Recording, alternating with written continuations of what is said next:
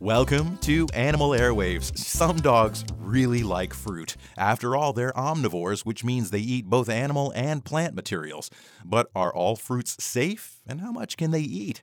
Grapes, raisins, and some wild berries are flat out toxic to dogs. It's also best to steer clear of avocados and tomatoes, which sometimes cause problems. But others are fair game, depending on your dog's tastes and medical issues. That said, it's always good to run any diet change by your veterinarian first. Fruits are best used as treats, under 10% of your dog's diet, and less if your pooch is diabetic or obese. Many fruits are high in sugar, especially dried varieties, but fresh apples, berries, and melons are on point. Just remove the peels, rinds, pits, and seeds before treating your dog, since they can be dangerous if swallowed. Animal Airwaves is brought to you by the UF Veterinary Hospitals embracing the value of preventive pet care. Visit us at animalairwaves.com.